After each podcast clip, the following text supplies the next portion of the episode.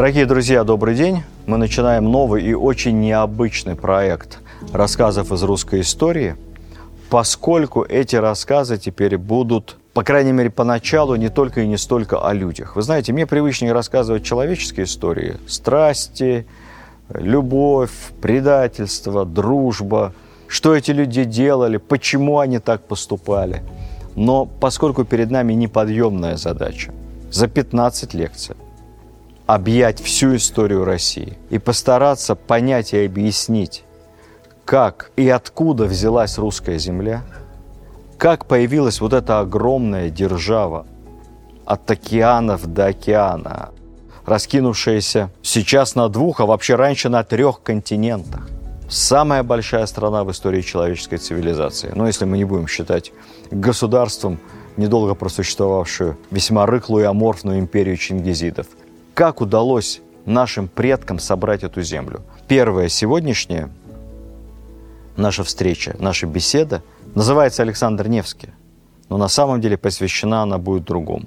Что было до Невского от самого-самого начала? И что представляла из себя наша земля к моменту кончины легендарного Александра Невского?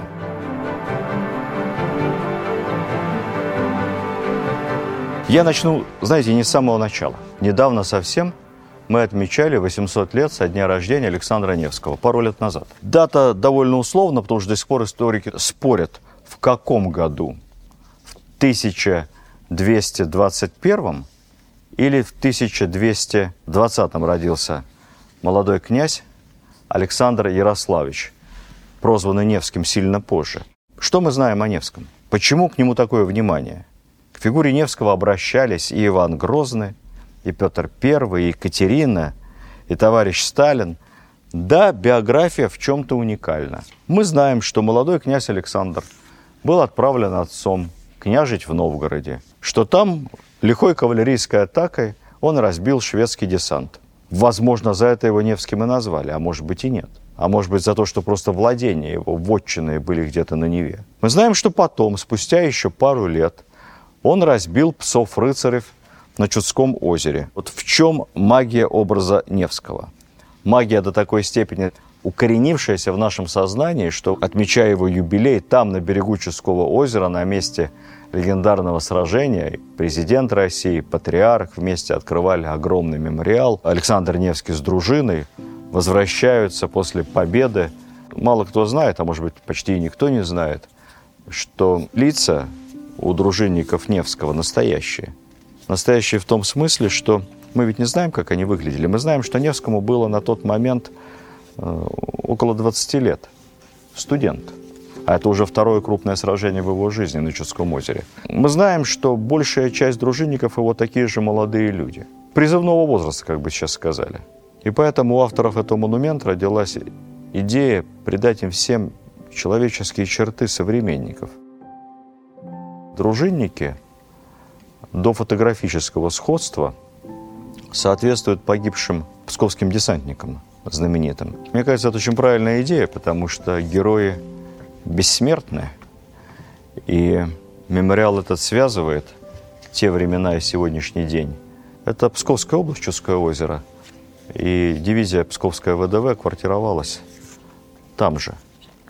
К моменту, когда Невский разбил псов рыцарей, Россия, русская земля, государство российское существовали уже 400 лет.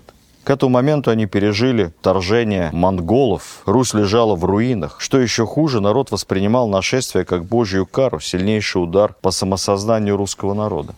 А что было эти 400 лет? Какие-то ключевые слова и ключевые цифры буду вам прямо писать, чтобы вы их запомнили. Вот что было с этого самого года? Запомним эту цифру. 8, 6, 2. 862 год от Рождества Христова. Условное рождение русского государства. Помните, что произошло? Новгородцы, согласно легенде, призвали княжить Рюрика, викинга, нормана или варяга. Это может быть одно и то же, а может быть и разное. Давайте поэтому знаете, как в кино, сделаем такой флешбэк назад и посмотрим, как, откуда шла русская земля.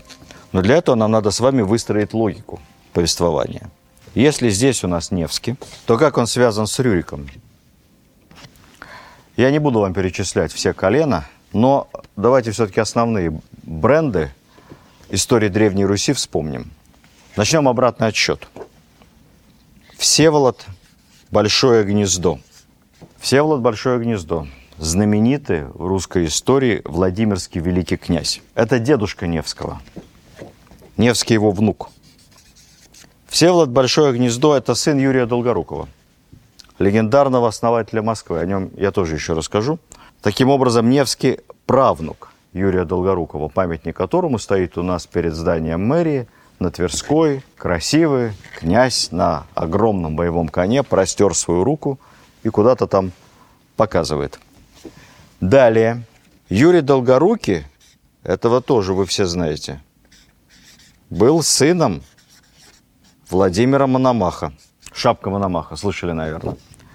Легендарный головной убор, используемый для коронации всех русских царей вплоть до Петра Первого. Точно знаем, что был такой человек Ярослав Мудрый. А вот Мономах – внук Ярослава Мудрого. Сегодня Ярослава Мудрого фактически приватизировала а, украинская историческая наука. Он там на деньгах украинских изображен, национальный герой Украины, главный украинский князь, улицы, площади, памятники Ярославу Мудрому. Ну, что его связывает с Украиной? Только то, что он был великим князем киевским. Конечно, если бы ему сказали, что он является основателем украинской державы, он бы не просто удивился, он бы даже не понял, о чем идет речь. С этого момента начинаются легенды. Потому что при Владимире Мономахе написана главная летопись, или правильно говорят историки, летописный свод, собрание летописей, повесть временных лет. Она составлена при Владимире Мономахе. И, конечно, имеет определенный политический подтекст. Все-таки монахи понимали, кто главный, на чьи деньги существуют монастыри, кто является главным как бы, спонсором и политическим заказчиком исторических трудов, поэтому называть повесть временных лет абсолютно объективной истиной, конечно, невозможно. Но вот от повести временных лет и дальше вниз это более-менее правда. От повести временных лет дальше вверх, в сторону Рюрика, начинаются легенды. Летописцы записывали устные сказания, былины, как-то там сверяли византийские источники, подгоняли одну дату под другую. И тут мы ступаем с вами на очень-очень тонкий лед. Но Ярослав Мудрый, тем не менее, дедушка Владимира Мономаха – это историческая фигура. Кто был отцом Ярослава Мудрого? Как кто? Владимир Красносолнышко, легендарный креститель Руси. Легендарный. Вот памятник Владимиру стоит у Кремля. Прекрасная благоустроенная площадка, а также можно пройтись пешком, посмотреть на барельефы, где описаны исторические события той эпохи. Отец Владимира Святослав, храбрейший славянский полководец, русский язычник. Святослав согласно летописям, сын Игоря, а Игорь – сын Рюрика. 862 год. И Рюрик приглашен на княжение в Новгороде, основал, выступил основателем древнерусского государства. И вот дальше. Сын его Игорь, внук Святослав и далее вплоть до Невского – это все прямые родственники. Дальше начинаются загадки русской истории.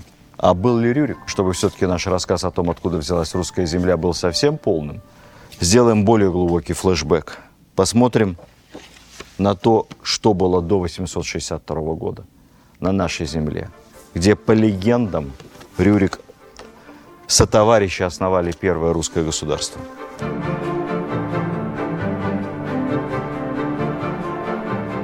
Первые славяне появились на огромной территории, приблизительно, если мы возьмем географическую карту, где сегодня находится Восточная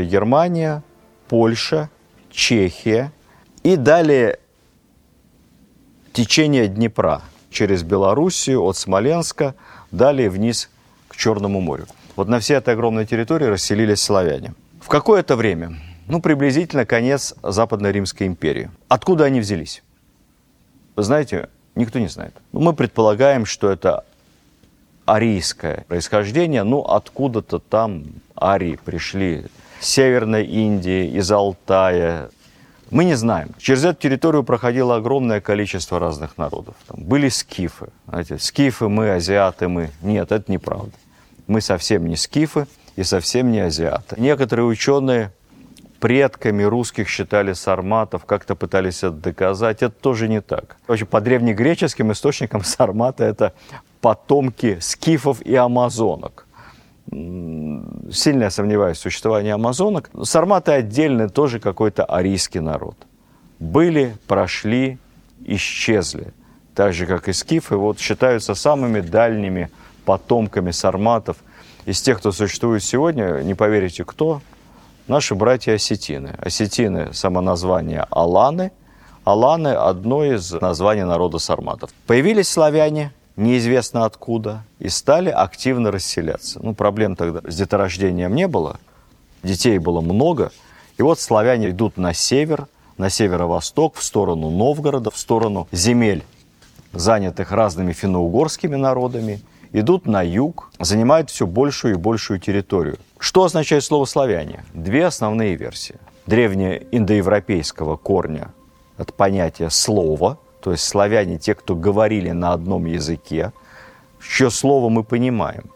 Либо слау или лау, это означает народ. То есть мы славяне, само название, мы народ. Там, где живут славяне, хороший климат во всех отношениях. Четыре времени года, все сменяется. Красивая природа, зимой снег, не очень жаркое лето, богатая, красивая весна и осень золотая. Эта постоянная смена времен года рождает очень закаленный характер. Это ведь постоянная тренировка иммунитета. То холодно, то жарко. Не очень длинный сезон сельскохозяйственный, надо много работать быстро, чтобы успеть.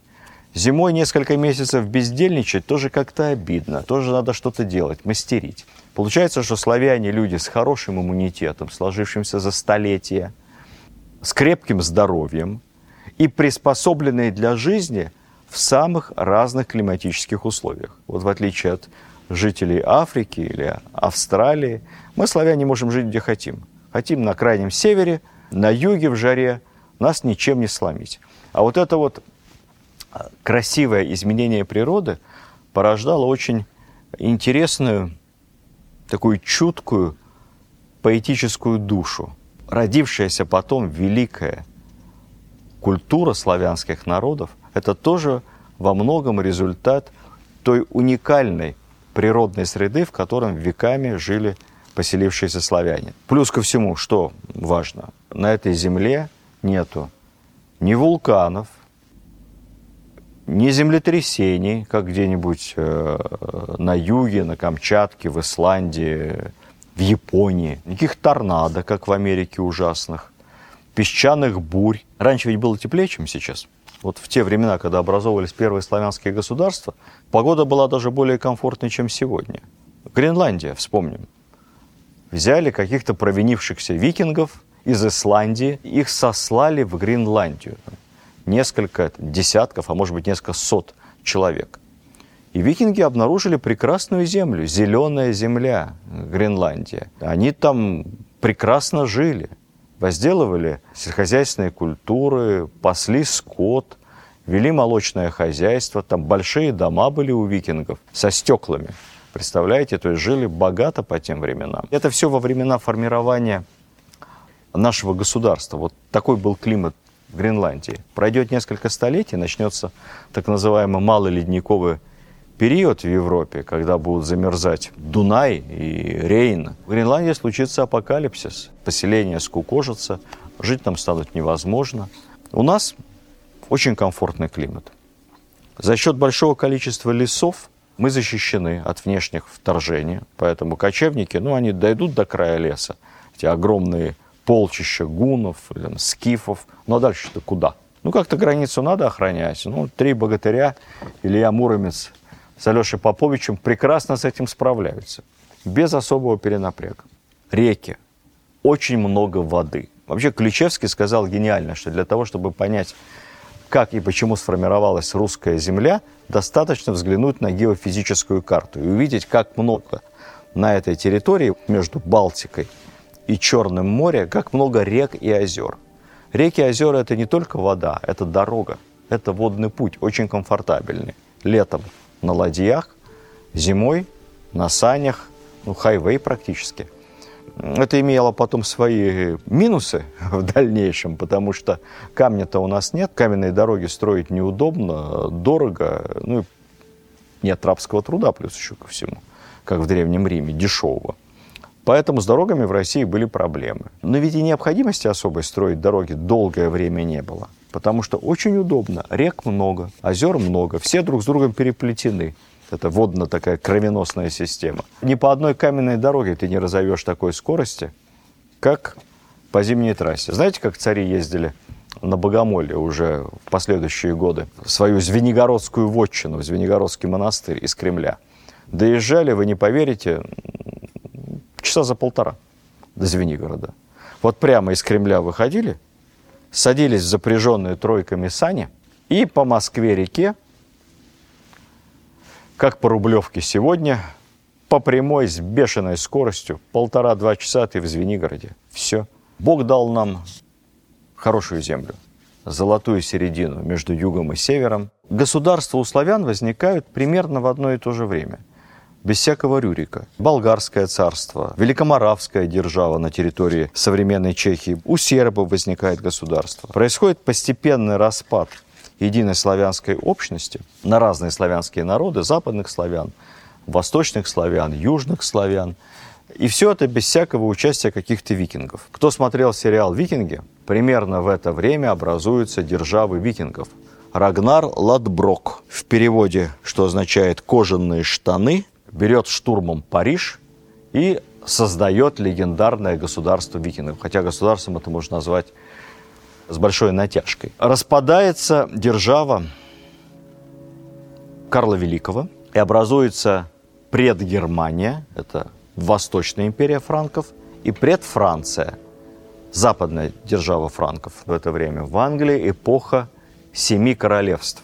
Семь королевств это придумал не Джордж Мартин в «Игре престолов». Семь королевств – это легендарные королевства Мерсия, Сассекс, Уэссекс, там, Нортумбрия, и так далее. Вот эти семь королевств, они постепенно объединяются. Кстати сказать, вот другой сериал тоже популярный, а, такой антивикинги, это называется «Последнее королевство». Он показывает те же самые процессы, только не со стороны норманов-захватчиков, а со стороны жителей Англии, потомки римлян, бритов, пиктов, саксов, германские народы, англов, ютов – в это время образуется первое государство, о котором мы слышали. Это, опять же, напомню, 862 год. Вот он. На территории, заселенной славянами, масса славянских племен. Их имена я могу вам перечислить, вы их никогда не запомните. Но что-то, возможно, у вас в памяти всплывет. Вятичи, Кривичи, Славяне, Поляне, Древляне, Дреговичи и прочее, прочее надо знать, что они не были племенами. Это фейк исторический. Племена – это у индейцев в Северной Америке. Ну, может, в Африке где-то племена. У славян это называлось, западная историческая наука называет это корректно чивдом, вождество. Это очень организованная структура, практически протогосударство. Отличается от государства только тем, что нету платного аппарата насилия. То есть, если надо наказать преступника какого-то, этим занимаются мужчины, которым это поручат. То есть, нет полиции, нет оплачиваемой армии, а все остальное как в государстве. Есть и определенного рода налогообложение, сбрасываются в общую кассу. Никакой такой отсталости не было. Поэтому, когда сюда пришел Рюрик, если он пришел, протогосударственное образование здесь точно существовали. Классическую версию я вам напомню. Рюрик прибыл на Русь с братьями двумя, Синеусом и Трувором. Кто такие Синеус и Трувор? Синеус какой-то викинг с синими усами. Знаете, как у Мела Гибсона в «Храбром сердце» модно было северянам синей краской раскрашивать лицо. Тут же другие историки это опровергнут и посмеются, потому что на староскандинавских наречиях Синеус и Трувор – это не имена собственные. Это может означать сотоварищи, то есть прибыл Рюрик с сотоварищами своими. Вообще рассказ о Рюрике целиком взят из той самой древнейшей летописи «Повесть временных лет», которая была составлена, древнейшая сохранившихся у нас наиболее подробных летописей, была составлена при Владимире Мономахе. Подлинника ее нет. Подлинник исчез. Есть две копии, два списка так называемых. Тексты этих списков, более поздних, разнятся. Историки берут за веру только те тексты, которые совпадают. Все остальное может быть додумками переписчиков. Там есть много чего любопытного. Там, например, написано, что происхождение славян, вот я тут довел князей до Рюрика, летописец славян доводит до одного из сыновей Ноя непосредственно. Поэтому где предание, где история, сказать сложно. Я не буду вас путать в многочисленных версиях, как оказался Рюрик в Новгороде. Я обращу ваше внимание на те моменты, которые точно надо понимать. Если, в принципе, новгородцы действительно некого Рюрика, возможно, викинга Нормана призвали к себе, в этом не было ничего удивительного. Так делали все, везде, по всей Европе, вплоть до Константинополя. Норманы были отличными наемниками. Отряд Рюрика – это ЧВК, это частная военная компания – он за деньги продает охранные услуги. Охраняет от других. Это очень выгодно и удобно. Когда цитируют, говорят, что вот мы призвали Рюрика, потому что порядка в нашей земле нет, это очень сильная натяжка. Рюрик, возможно, наводил порядок. Но в каком смысле? По ряду. Ряд – это договор. И новгородцы подписали с Рюриком договор, по которому Рюрик получал какие-то права, нес какие-то обязанности. Вообще легенда о том, что попросить третью силу, чтобы рассудить, очень популярна в Европе того времени. Вот, например, я упомянул древнеанглийскую историю Семи Королевств. Там есть такой эпизод, описанный тоже, кстати сказать, в европейских английских хрониках. На каком-то этапе бриты, находясь в постоянном военном конфликте с другими племенами или вождествами, пиктов, вересковый мед, помните? Моя святая тайна, мой вересковый мед. Это про пиктов как раз. Бриты обратились к саксам, к немцам, к немецким наемникам и призвали саксов, чтобы они их защитили. Ну и саксам так понравилось, они как-то там совместно с бритами организовали в Англии со временем несколько отдельных королевств. Помните, там Шерлок Холмс в Суссексе ферму себе открыл, выйдя на пенсию. Так вот, Суссекс – это Южная Саксония. Са-секс. А вот Уэссекс – другое королевство и другая английская область сегодня. А есть еще Эссекс или Иссекс – Восточная Саксония. В общем, вполне возможно, что некто Рюрик может быть просто какой-то лихой, пассионарный парень неизвестной национальности, поселился либо в Ладоге, либо в Новгороде. Это не современный Новгород, прошу не путать, это так называемое Рюриково городище – в двух километрах от современного Кремля Новгородского. Я думаю, что, скорее всего, Рюрик существовал. Слишком много вокруг этого легенд и сказаний, он точно должен материализоваться. Единственным стопроцентным доказательством является то, что по нашей пословице нет дыма без огня. Что-то там все-таки было. Но вот с основанием княжеского рода, а Рюрик у нас считается основателем княжеского рода, все гораздо сложнее. Дело в том, что функции отца-основателя были возложены на Рюрика позднее, когда составлялись вот те самые первые летописные своды, где-то там при Мономахе. До этого 200 лет, 200 лет, вот эти первые 200 лет от Рюрика до Мономаха. Никто из князей себя Рюриковичами не называл, потому что если бы так было, то они точно хотя бы кого-то из сыновей назвали в честь прославленного родственника. Нет, все их дети носили абсолютно славянские имена. Ситуация, в общем-то, не уникальна. Примерно тогда же, когда создавалась наша повесть временных лет, создавались и другие летописные своды. Легенды и летописи о Чехе. легендарном основателе чешского народа. Вот Чех – основатель чешского народа, и все чешские короли пытались как-то себя к этому Чеху подтянуть. У него был брат, если верить преданиям. Брата звали Лех или Лях. Поэтому польские короли тянулись к этому ляху как могли. Пройдет еще лет 200, и в более поздних списках этой сказки центральноевропейской у них появится даже третий брат, Рус. Но, ну, видимо, как-то чехам было без русских одиноко. Если же мы будем говорить о нашем старом знакомом Рагнаре Ладброке, тоже никаких доказательств, кроме легенд и саг, его существования нету. Но есть совершенно понятные датские короли, которые появились лет через сто после него, настоящие. Кем эти датские короли себя объявили? Естественно, внуками Рагнара Ладброка. А то кого же еще? Теперь галопом по Европам пронесемся вот по всему этому периоду от Рюрика и Доневского, постаравшись понять главное – тенденции. Рюрик как бы основал государство вот, и умер. умер. А дальше править стал Олег. Олег, который вещи. Как ныне сбирается вещи Олег отмстить неразумным хазарам. Это вот как раз он сбирался. Кто такой Олег, никто не знает. По разным источникам это то ли какой-то родственник Рюрика, то ли его руководитель аппарата, то ли один из его полководцев. В общем, человек, приближенный к Рюрику. И Олег взялся воспитывать сына Рюрика Игоря. Вот пока Игорь был маленький, Олег правил.